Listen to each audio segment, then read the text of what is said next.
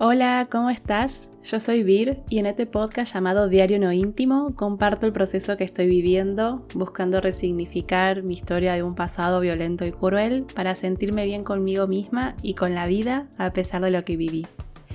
En este episodio quiero contarte y, y compartir mi experiencia escribiendo en un diario personal desde los diarios íntimos con las tapas y hojas llenas de colores y brillos, pasando por los cuadernos y, agendas viejas en la adolescencia, hasta llegar a la actualidad, que sigue siendo un cuaderno, pero que ya no le tengo que buscar un lugar secreto para guardar. El siguiente episodio está destinado solo para personas adultas. También hago esta aclaración porque voy a hablar sobre temas que te pueden sensibilizar y quizás estás en un momento en el que preferís no escuchar sobre temas sensibles. Si es así, pone pausa y hace o escucha otra cosa que te haga sentir bien. Y si te quedas escuchando el episodio, gracias, muchas gracias. Hola, hola, ¿pensaste que esta semana no iba a haber episodio? sí, ya sé que no es martes, es jueves, pero me desorganicé y bueno, acá estoy igual. Eh, me desorganicé porque los fines de semana los uso para grabar el podcast y editarlo. Y, la semana pasada empecé a tener eh, acompañamiento literario, por así decirlo, de quien va a ser la editora de, mi primer libro. Entonces, ya en el primer episodio salieron varias ideas y, y, el sábado me levanté y quería poner la energía ahí. Eh, quería sentarme a escribir y lo mismo me pasó el domingo y bueno, se me fue pasando. Y, este fin de semana me puede pasar lo mismo, porque del segundo encuentro salieron como 10 ideas más. Eh, ahí no saben, estoy muy emocionada con, esto del acompañamiento porque eh, yo a, lo largo de los últimos meses ya escribí 15 capítulos del libro que serían como la introducción y el nudo, y, me falta el, desenlace, eh, para decirlo en términos literarios, pero igualmente me sentía trabada en cómo darle forma a todo lo que escribí. Y bueno, es un poco difícil también el tema eh, de que no es una novela de ficción, es una novela autobiográfica, es contando mi historia y la parte cruel de mi pasado, entonces la, abstracción eh, se convierte más como en un, ejercicio de semi-despersonalización. Esto de verme desde afuera, que igualmente no es algo nuevo para mí, es algo que, hago hace muchos años y, que está relacionado con el tema que elegí eh, hablar este episodio, que a su vez está relacionado con un anuncio importante que quiero hacerles. Vamos por parte. El anuncio tiene que ver con que finalmente mi primer taller de escritura ya tiene fecha y será el sábado 8 de octubre a las 10 de la mañana, hora argentina. Lo aclaro porque hay personas que me escuchan desde otros países y, agradezco mucho eso porque me emociona y, me saca una sonrisa pensar que, no sé, hay alguien escuchándome al otro lado del continente. Eh, bueno, ¿y sobre qué va a ser el taller? Sobre escribir un diario personal y conocerte a través de lo que escribís. Eh, porque para mí, en mi vida, los diarios íntimos o, personales fueron fundamentales para sostenerme eh, en un ambiente cruel y violento. O sea, fueron realmente la base, el sostén, y, lo siguen siendo hoy en día. Eh, Hoy con 37 años y con tanto tiempo analizando y reflexionando con, un gran trabajo de introspección, puedo entender cómo escribir un diario personal me ayudó en cada etapa de mi vida y, con un motivo que une cada etapa y, es esto de expresar lo que no, puedo decir en voz alta. Eh, casi siempre, digo casi siempre para no decir siempre, pero casi siempre antes de poder decirlo en palabras, de decirlo en voz alta, lo escribo. Eh, primero lo escribo y después lo digo.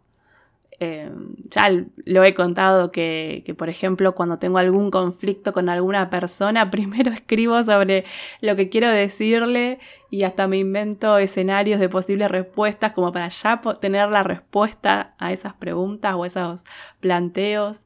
Eh, así que bueno, por eso la escritura es, es mi gran compañera.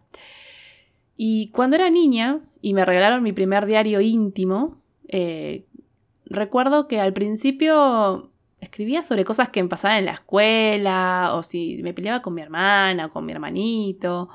Em, pero después, cuando tuvimos que viajar desde Bahía Blanca, donde vivíamos, a, la ciudad de Buenos Aires, porque eh, Guillermo, mi padre, tuvo tres infartos en una semana y estaba muy, muy delicado, eh, me acuerdo que estuvimos hospedados en la casa de una amiga de mi abuela Gude, eh, la esposa de mi abuelo materno.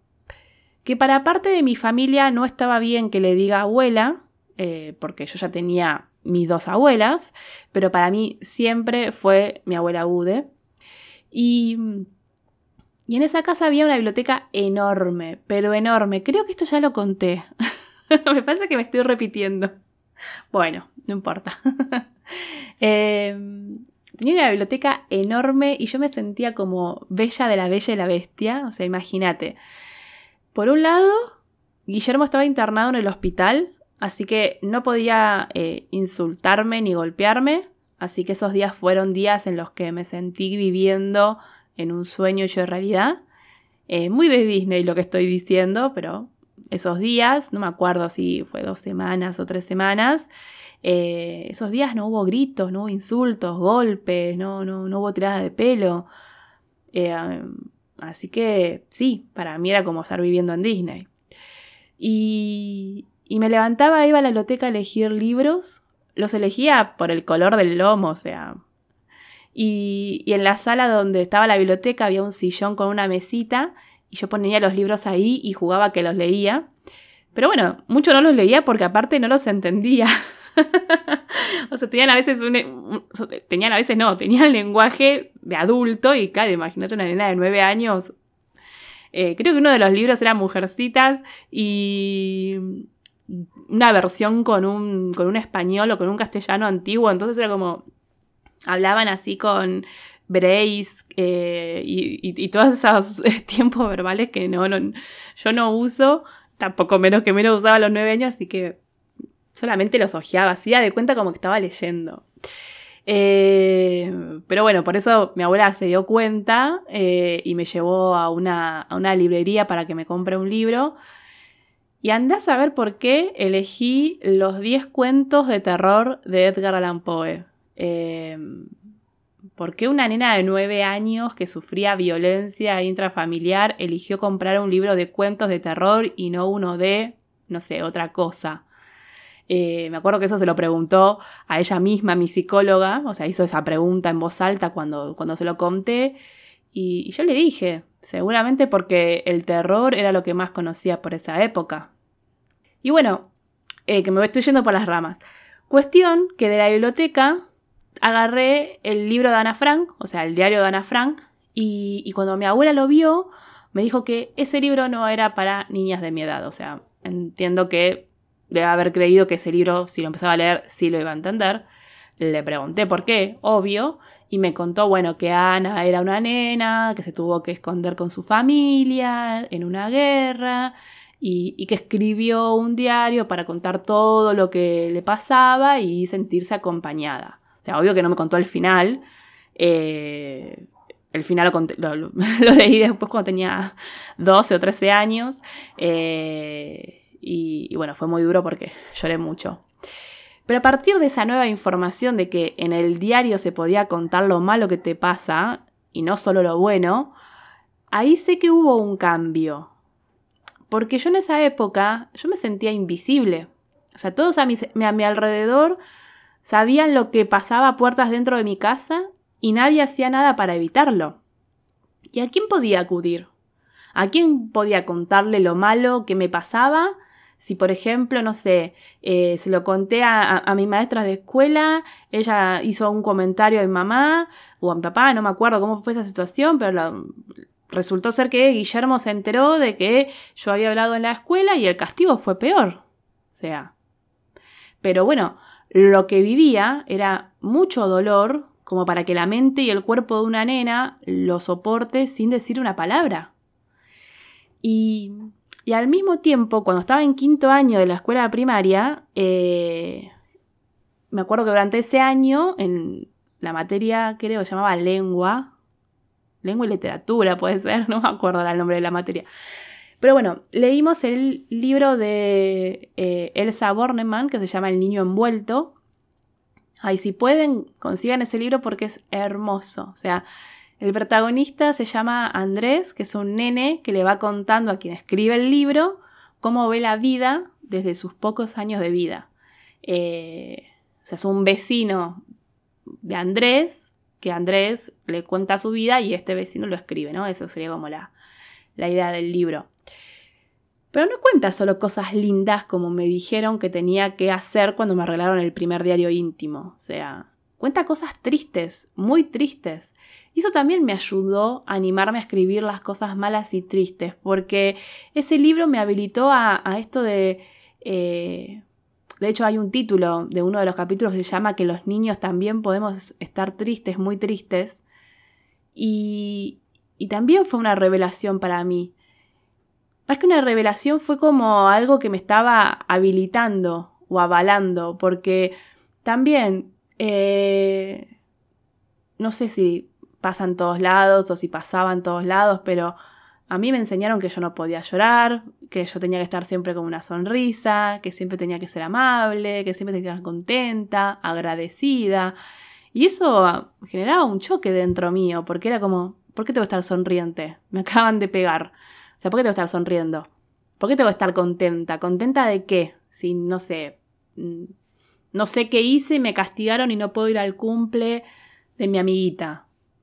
Eh, o no sé qué hice y eh, vino de trabajar y me rompió la muñeca. O sea, me pisó la muñeca y, la partió al medio. O sea, ¿por qué, tengo, ¿por qué tengo que ser amable?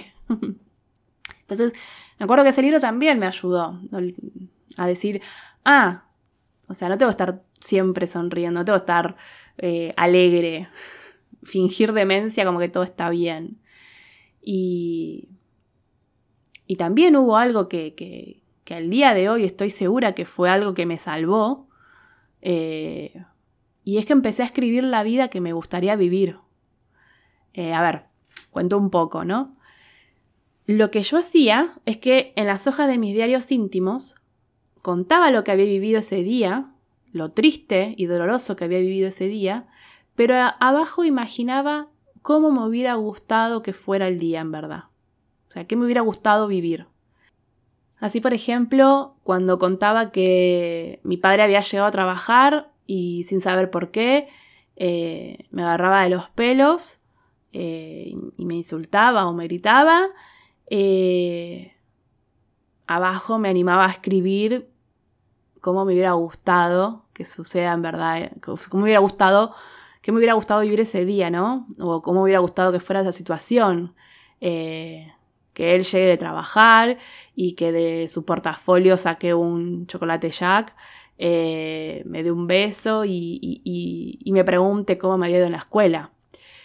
Eh, estoy segura que, todo ese ejercicio de contarle a, alguien, entre comillas, que en este caso es el diario íntimo, eh, lo, que, lo que me había pasado y, de imaginarme y desear otro tipo de vida fue lo que me salvó. Y, esto también me lo, me lo, confirma mi psicóloga y varias personas así del área de la psicología, que, que la escritura y esa forma de, de soñar o, creer con que podía en algún momento dejar de sufrir fue lo que hizo que posiblemente eh, mi psiquis no colapsara o, se dejara vencer y, que pueda convertirme en una persona resiliente. Después, cuando ya tenía más conciencia de la muerte y empecé a tener miedo a que Guillermo me mate, no porque realmente quisiera matarme, sino que se le fuera la mano, eh, y bueno, también porque él amenazaba con eso, eh, o sea, yo sé que, no sé cómo es en otros países o en otros lugares o en otras familias, pero eh, Guillermo tenía mucho esto de te voy a matar, te voy a matar. Quizás es una forma de decir, pero bueno, cuando sos nena, eh, cuesta, ¿no? Diferenciar entre, ¿me lo está diciendo de verdad o me lo está diciendo de mentira? Porque encima aparte está haciendo cosas, o sea, cuando empecé a, tomar conciencia eh, de, lo que estaba pasando, era como, eh, al final entonces no es una forma de decir, como me dijo, no sé, mi tía cuando le conté que mi padre me decía que me iba a matar y, ay no, es una forma de decir, no, no, que es una forma de decir, si con los actos también parece que me quiere matar.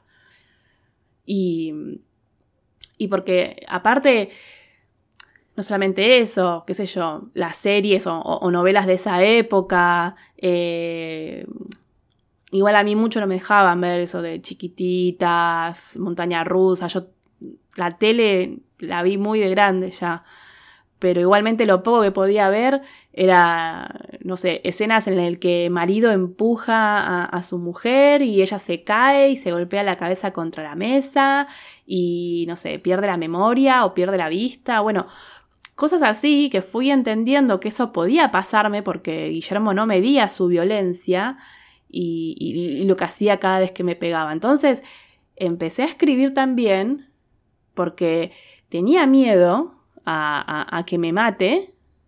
Eh, y con la intención de que, bueno, eh, si me moría, por lo menos mi diario íntimo era una prueba para que los detectives investiguen y, mi padre termine en la cárcel. Eh, ya sé, bastante dramática e intensa, sí, no lo niego. Yo digo que es porque tengo un estelium en, Escorpio entre Mercurio, Saturno y Plutón. Mi psicóloga se ríe y me explica que, bueno, más allá de esa creencia mágica que pueda tener y, que en parte, bueno, me sirve para de alguna forma sacarle un poco de... Ay, ¿cómo decirlo?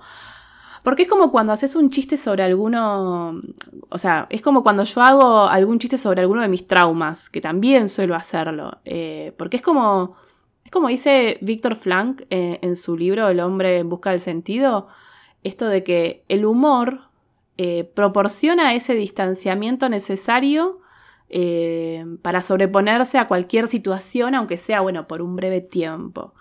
Ya más adolescente, además de seguir escribiendo sobre cómo me gustaría que fuera la vida, también empezaba la época de hacer preguntas. Yo, yo no terminé estudiando una carrera de filosofía, pero porque el llamado interno a estudiar ciencias de la comunicación fue mucho más fuerte. Eh, porque también era hojas y hojas haciendo preguntas sobre la vida, sobre las personas, sobre las actitudes de las personas, sobre las contradicciones que veían las personas. Esto de decirme eh, que me querían, pero que no me defiendan, que, de decirme que, que, no sé, cosas lindas y al mismo tiempo esto, no defenderme, no, no, no ayudarme. Eh, y en las hojas de, esos cuadernos, además las preguntas estaban, insultaba, insultaba a todas las personas, a todas las personas que no hicieron nada, las insultaba porque, bueno, eh, no podía o no me animaba a hacerlo a cara a cara, entonces lo escribía. Eh, pero siempre escribir en un diario fue una herramienta eh, para conversar conmigo misma y para expresar y, desahogarme por lo que estaba viviendo. Eh, era una catarsis emocional por, no estar entendiendo absolutamente nada de la vida. Eh, porque había otros chicos y chicas que, de mi edad que no les pasaba lo mismo que a mí, que amaban a sus padres y los tenían como grandes héroes, y yo tenía un monstruo como padre. Y era como, ¿por qué yo no puedo tener también un padre como ellos? y, bueno, esto, después eh, hacerme preguntas constantemente, pero con la intención de entender el mundo y la vida y, entender mi vida también. Em, y también con la intención de que quede todo como, como un registro. Eh, porque bueno, con respecto a esto que, mencioné el diario de Ana Frank, hay dos frases que me marcaron cuando, cuando leí su diario, su libro. Eh, una es, puedo deshacerme de todo cuando escribo, mis dolores desaparecen, mi valor renace. Y, y la otra es, me gustaría seguir viviendo incluso después de mi muerte. Y las dos frases resuenan fuertemente en mí porque identifico esa sensación de liberación al escribir y el propósito de hacerlo que es para, para trascender. Y ahora de adulta, eh, no de adulta de entre los 20 y 28 años, sino adulta de casi 40. bueno, me faltan dos años, pero ya me voy haciendo la idea. Eh, pero ¿por qué hago esta distinción entre los 20 y 28 años? Eh, porque entre los 20 y 28 años el diario fue un sostén emocional también, pero porque encima esos años fueron muy duros, porque si en la adolescencia, o sea, si en la niñez y adolescencia, a pesar de lo que pasó y pasaba, escribía eh, sobre el momento en que pueda dejar de tener que convivir con mis padres y estaba esperanzada con que eso me haga feliz, cuando realmente pasó, cuando realmente me independicé y me fui a vivir sola eh, a los 20, nada de eso pasó. O sea, no fui feliz. Al contrario, sentí como una lluvia de angustia me cayó encima y la ansiedad era algo con lo que convivía todos los días. Pasa que andás a ver por qué ninguno de los tres psicoanalistas y, psicóloga con, los que me atendí, no sé, no, no, me diagnosticó ni me dio herramientas eh, para afrontar lo que estaba pasando. En, esa época, con, las tres personas que, que, me atendí, era continuamente estar hablando sobre mi pasado, que yo entiendo que es necesario, pero al mismo tiempo yo le decía, pero por favor, dame herramientas. Eh, o sea, en verdad no decía herramientas, pero era como, decime algo para estar bien ahora. Yo entiendo que tengo un pasado súper oscuro, súper pesado, pero este pasado me está arrastrando. Necesito que me ayudes ahora al presente. Y bueno, no encontré esa, esa ayuda. Eh, y bueno, toda esa acumulación de emociones y de malestar terminó en lo, en los ataques de pánico de, diciembre del 2011. Y, ahí sí cobró un nuevo sentido el diario personal, porque desde mis 28 años para acá, eh, el diario personal fue, fue la herramienta para, para de alguna forma rearmar mi vida. Ya no era solo para desahogarme y hacer catarsis o, para imaginar una vida en la que me gustaría vivir. Hoy cumple otra función y es acompañarme a, encontrar sentido a lo que me pasa, a tomar mejores decisiones. Eh, y eso es gracias a que, a que el diario me, ayudó y me ayuda en el trabajo de, introspección y, y, bueno, también a encontrarle sentido a la vida, a conectar con una misión, eh, a establecer metas y, crear un plan de acción para llevar a cabo mis proyectos. También me ayuda a, cambiar o mejorar actitudes, eh, hábitos, tener mejores hábitos eh, saludables, a identificar patrones de pensamiento, de conducta. Me ayuda en la terapia porque voy con mayor claridad sobre los temas que quiero trabajar. Eh, escribir en mi diario personal y sobre todo leer sobre lo que escribo eh, me permite reconocer cuánto avancé en mi vida y, eso me genera bienestar. Porque el diario personal te permite eso, te permite ir unas hojas para atrás, leerte y, e ir viendo cuánto, cuánto vas avanzando, cuánto vas creciendo. Y, eso es lo que voy a compartir en mi taller de escritura emocional sobre el diario personal. Voy a hablar sobre por qué es importante escribir sobre una misma eh, y contar las historias que vivimos y, crear aquellas que queremos contar y, también cómo un diario personal es una herramienta de, autoconocimiento que nos permite conectarnos con, nuestras emociones, pensamientos y, deseos. Para sumarte al taller, para reservar tu lugar en el taller, voy a dejar el link en la descripción y, y bueno, en el post del episodio también. Podés sumarte ya sea que vivas en Argentina o en cualquier parte del planeta. Y, si no podés estar en vivo el día del taller, igualmente será grabado para que lo puedas ver.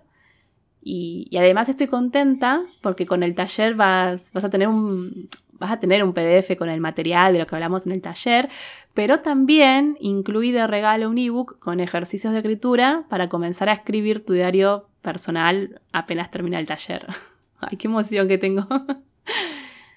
y, el ejercicio de escritura de este episodio, la pregunta para conocerte es, ¿qué escribirías en tu diario personal sobre el día de hoy? Ya sé que tengas un diario personal o que todavía no lo tengas. Eh, si, ya no lo si ya lo tenés, aprovechar la pregunta disparadora para escribir hoy.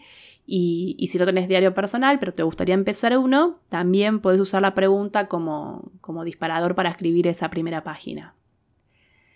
Y por hoy dejamos acá. Gracias por estar del otro lado, por escucharme, por leerme y por escribirme. Te invito a que te suscribas a mi newsletter. Si estás escuchando el episodio hoy, que es 29 de septiembre, vas a recibir la carta de septiembre, porque la voy a mandar mañana. Si no, recibirás las próximas cartas y con un link abajo para leer las anteriores. Eh, son cartas con reflexiones, ideas, que fueron eh, cosas que fueron pasando durante el mes y que bueno, quedaron por fuera de los episodios. Eh, para suscribirte al newsletter, el link está en la descripción. Y, bueno, también vas a encontrar eh, un link para sumarte al canal de Telegram, donde publico las novedades y, de esa forma te llega la notificación y, bueno, no como las redes sociales que, que se depende de un algoritmo. También depende de la app en la que me estés escuchando, podés suscribirte y calificar el podcast. Eh, esto ayuda a que más personas le llegue y, por supuesto, más que bienvenido que compartas este episodio con aquellas personas que crees que se van a sentir eh, bien y acompañadas cuando lo escuchen. Gracias, muchas gracias. Nos vemos en el próximo episodio. Chau, chau.